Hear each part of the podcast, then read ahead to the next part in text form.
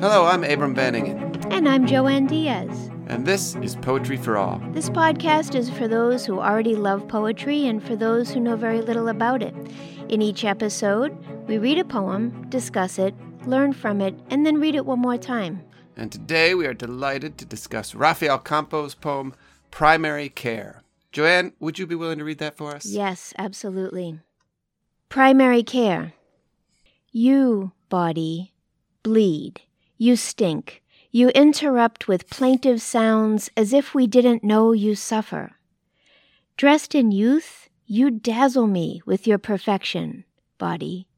Your two knees, two eyes, two nipples, your fraught symmetries. Oh, body, even as you age, you sing. You are tender in certain places. You believe you could be dying. Body, please, repair yourself once more. Bleed and stink. Decay again until, beneath your fragile skin, I see the outlines of the soul you shield. You, body, you will come again to me. I see you naked in the shower, in the mirror. Realize that somehow you must never die. Oh, body, you are us, all any of us have when we are lost. You are immodest. You are honesty. I see how careful you are when you bleed, and when you stink, it is God's grief we smell. You, body, weep. You think. You scar as if to show us our own history, as if we didn't know. Body, bleed. Body, stink. Remind us that we suffer. Yes, remind us that we must, or else we never lived. Hmm, lovely. Yeah, That's a great poem. I know. I, you know, reading through it this time, we've read through this poem a couple times together. I'm reading through this time. It strikes me how many moods there are in this poem. It starts off almost funny, right? Yeah. Ah, body, you stink. and by the end, uh, it's quite moving. I, oh, I love this poem. Yeah. Can you tell me who who is Rafael Campos? Oh, he's wonderful. He's a prize winning poet, the author of several collections of poetry. He's received a Guggenheim Fellowship, awards from the National Poetry Series, the Lambda Literary Award, and he's also a practicing physician, which is amazing to me. Uh, he practices internal medicine at Harvard Medical School and Beth Israel Deaconess Medical Center in Boston. And definitely a lot of his work focuses on his experiences with illness and recovery and sometimes death. But he also explores his identity as a gay person, as a Cuban American, and he is certainly one of the best formalist poets writing in America today. I absolutely love him. And I know his work not only as a poet, but also as an essayist. He's led workshops that uh, all over the country that foreground the idea that poetry can be a kind of medicine. And he has one book I really recommend to our listeners. It's called The Healing Art. And in this book, he offers close readings of poems that deal with illness from a variety of perspectives. And I just, I love that about him and I love his work. Ah, that's great. You know, it reminds me. I um I taught medical humanities when I was in graduate school. It's one of the jobs that we could do. We went down to the hospital, uh, the med campus, and we taught budding nurses and doctors uh, poetry and literature. And my class was on death and dying. It was really fun. Yeah, right. um, and what what always struck me about it was that you know the the poems that I would give them when I first gave them poetry, they all thought, "No, poetry's not for me. I can't read poems. This is this is never going to happen." These are people who basically never read a poem on purpose. Uh, it might happen to them, but, but accidentally. Yeah. And I said, "No, try to read these poems. Uh, I think you'll find them way more accessible than you imagine." And sure enough, so I gave them "Without" by Donald Hall, just an incredible collection of poetry about his dying wife Jane Kenyon.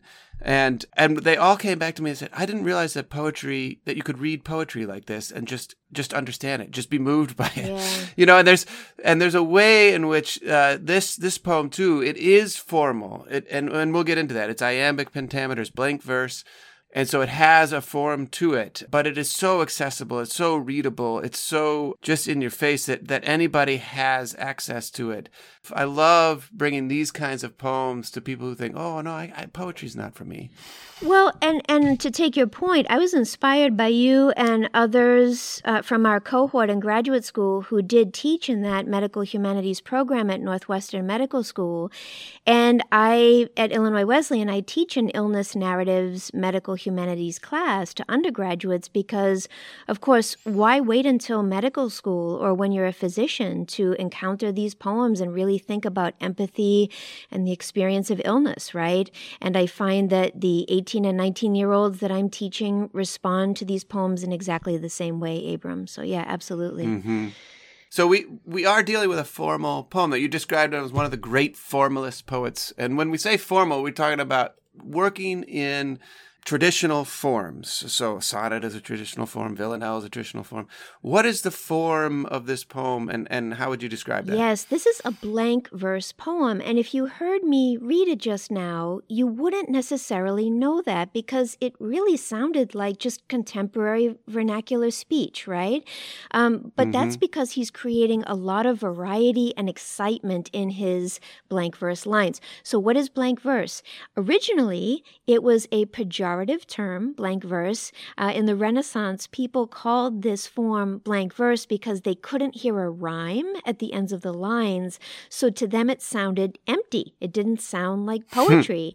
but basically, every line has this beat ba-bum, ba-bum, ba-bum, ba-bum, ba-bum. That's iambic pentameter, right? So it's a set of hmm. iambic mm. pentameter lines.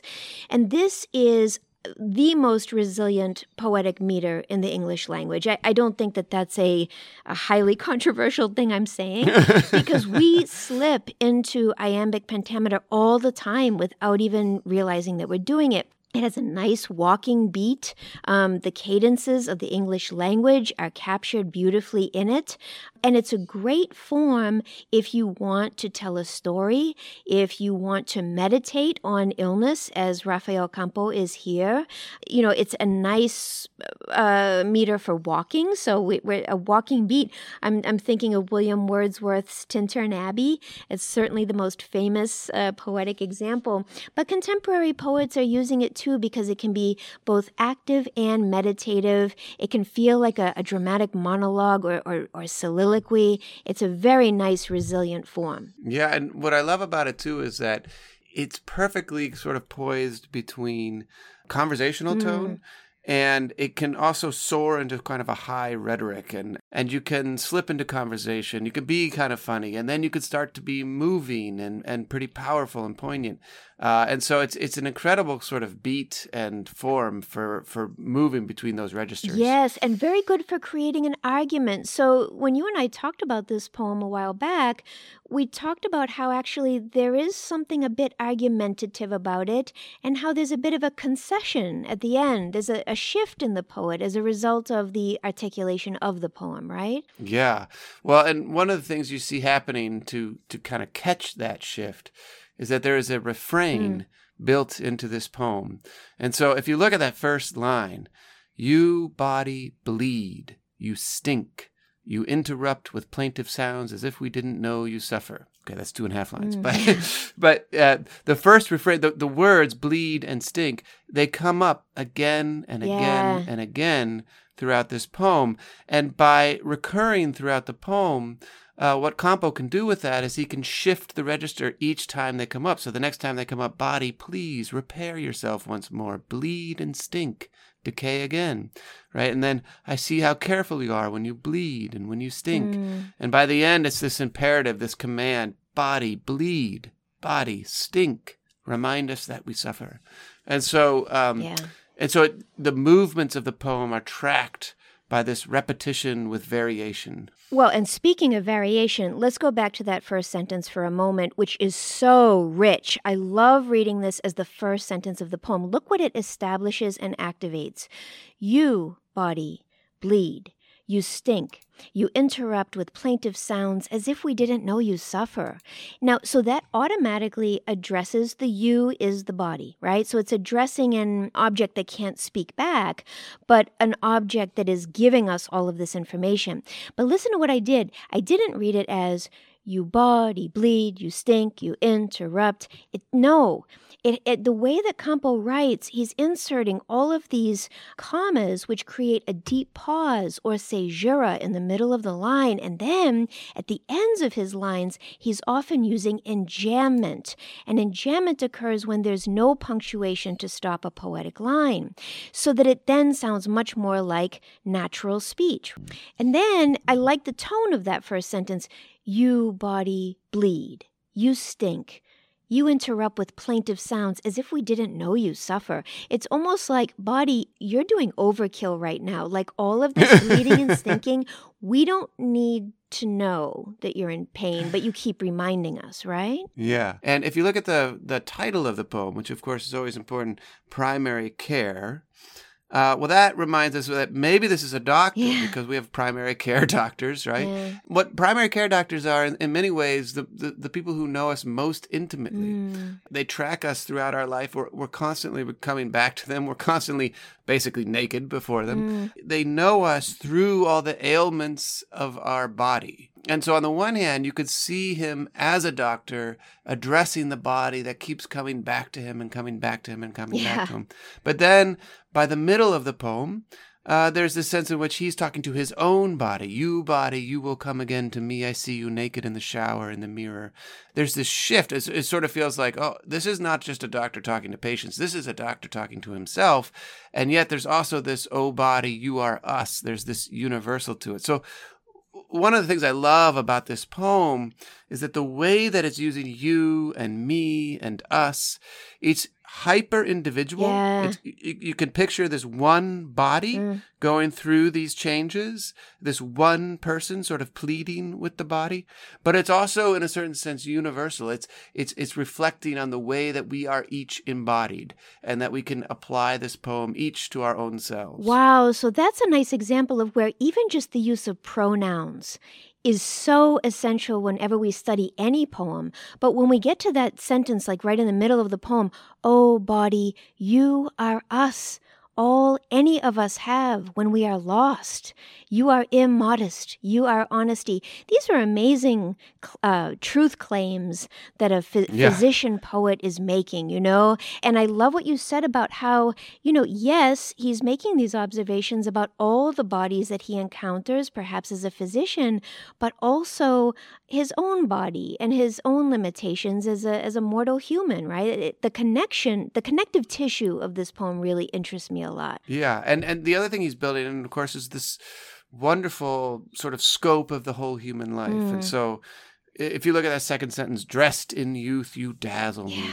and so you- you- of course he's playing with these sounds, alliteration, dressed and dazzle, and so on. But it's it's this wonderful. Let's start there. Let's start in youth. You know, this these sort of perfect bodies. The, the mic might be picking up my toddler behind us, who who might be falling again from a couch or somewhere and just springing back up perfectly fine. Yes. Uh, but if I but if I did that, I would be down in this poem a little bit further, right? Oh, body, repair yourself again. Absolutely. what I love is that third sentence, um, because as you as you as you get into the aging, Mm. there is this this sort of intimacy, this love of the body even as it ages. So, oh, body, even as you age, you sing. Yeah. You are tender in certain places. There's a kind of intimacy of knowledge. There's a kind of intimate attention to the body that develops uh, through age that's kind of remarkable and, and sort of remarkably traced in this poem. Oh, that's really, I love what you're saying there. And then when you push further into the next sentence, body, please, repair yourself once more, bleed and stink, decay again until, beneath your fragile skin, I see the outlines of the soul you shield. Wow, we went from the dazzle of youth to the shielding of the soul as we become older, perhaps more fragile, perhaps ill, right? That's so powerful. What a powerful image. Yeah, I love that image. You know, it starts to get very deep. Realize that somehow you must never die. And I, I, sort of wonder what you do with that because, of course, the body dies. Yeah. And so, but he's just spoken of the soul that the body shields. And so he's starting to think about death and what comes next. And he says to the body, you, you must never die. It's sort of like a, uh, that must is so important, right? Like it's mm. it's not necessarily a statement of faith; it's sort of a statement of hope or something. Yeah. So you you can't, please don't. You must never. You must never die. Right. Okay, that's really useful because I think that sometimes when we read poems, we imagine that the poet is a voice of certainty and authority, but I, I sense the authority slipping there, right? There's a sense of urgency in that sentence. You, body, you will come again to me. I see you naked in the shower, in the mirror. Realize that somehow you must never die. It's almost like the poetic speaker is looking in the mirror and wants to push against death and, and really wishes that it didn't have to be so. And I and I and I see this sort of upsetness of it as well yeah. in this wonderful sentence, um, this two line sentence. I see how careful you are when you bleed, and when you stink, it is God's grief we smell. Wow. Um, now, swimming in the waters that I swim in, I cannot help but think of the Lazarus story when I when I see this because so so the the story of Lazarus in, in John 11 is, is, Lazarus is a good friend of Jesus's. He hmm. dies, uh, and then you get the shortest verse in the Bible. Jesus wept. And so, of course, Jesus is, is thought of as God. So it's God's grief, right? And and the reason I attach it to that story in particular is because when he comes there, uh, and when he weeps, he says, Roll back the tomb, open the tomb. And everybody says to him, We can't do that. He's going to stink. He's been in that tomb for four days. Oh. His body is going to stink. Uh, and Jesus says, No, no, no, open the tomb. And of course, in that story, Lazarus walks out. Uh, his body is alive. But there's this sense of the, the link between this stinking body and Jesus weeping there uh, at his friend's death. And so for me, I just can't help but see that as a reference in those lines. That's amazing. And I would never have seen that if I were reading this poem by myself, which is why I'm really glad we have these conversations. but yes, yes, that adds such a whole other layer to this. And, you know, because the poem lives beyond the poet, once he's released it out into the world, th- there is that quality of the poem continuing to sing its concerns to us across time, which I love that. And I love what you're saying about Jesus. Wow, that's great. Yeah, let me just follow up on that point because I think that's super important. I, what I am not saying is that Campo deliberately sat down and made a reference to Lazarus in this poem. Yeah. Uh, maybe he did. I don't know. But what I am saying is that for me as a reader, the world that I live in comes with me when I read a yeah. poem. This is why poetry can be so rich in so many different directions, and we don't always have to ask, well, did the poet intend that? The point is that the poem lives in the meeting of it as a text and the world of the reader who meets it. And so, so for me, seeing that in the poem, it makes the poem rich and, and, and alive in a certain kind of way. For you or for others, maybe not seeing that reference, it lives in a different kind of way. And that's totally fine. Yeah. Our personal selves are part of the process when it comes to reading poetry. Yeah, yeah, that's nice. And then, but I do like what you said because it does help me understand how the speaker in this poem is finally able to concede you know to the body and to its mm-hmm. to what it must do right? So that final sentence which i love so much body bleed body stink. Remind us that we suffer. Yes remind us that we must or else we never lived. What a powerful insight. And I, I, think we all understand that, right? That suffering is a part of being human. We don't like it. We don't look forward to it. We try, I know I try to avoid it at all costs, but it's foundational to the human experience.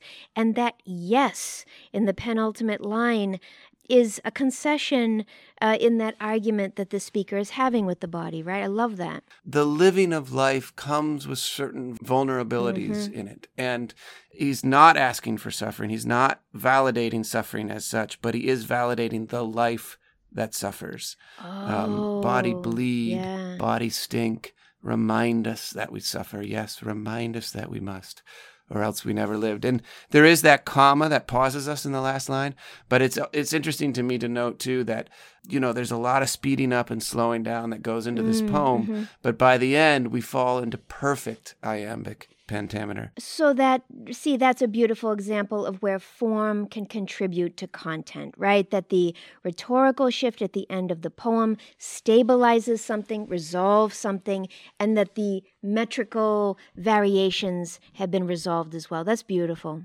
Um, with all of that in mind, would you please read this poem again? Absolutely. Primary care. You, body, bleed. You stink. You interrupt with plaintive sounds as if we didn't know you suffer. Dressed in youth, you dazzle me with your perfection, body. Your two knees, two eyes, two nipples, your fraught symmetries. Oh, body, even as you age, you sing. You are tender in certain places. You believe you could be dying. Body, please, repair yourself once more. Bleed and stink. Decay again until, beneath your fragile skin, I see the outlines of the soul you shield. You, body, you will come again to me. I see you naked in the shower, in the mirror, realize that somehow you must never die. Oh, body, you are us, all any of us have when we are lost. You are immodest, you are honesty. I see how careful you are when you bleed, and when you stink, it is God's grief we smell. You, body, weep, you think, you scar as if to show us our own history, as if we didn't know. Body, bleed, body, stink. Remind us that we suffer. Yes, remind us that we must, or else we never lived. Wow, that was a really good reading. I'm serious. I think that's my favorite reading that you've ever done. That is beautiful. It was so Well, it was you. so powerful. I love it. Thank you, Abram. Thank you, Dr. Rafael Campo. And thank you to the George Borchardt Literary Agency for granting us permission to read this poem today. To learn more about Rafael Campo, please visit our website at poetryforall.fireside.fm. You can subscribe to Poetry for All wherever you get your podcasts, and remember to follow us on Facebook, Instagram, and Twitter. Thank you for listening. Thank you.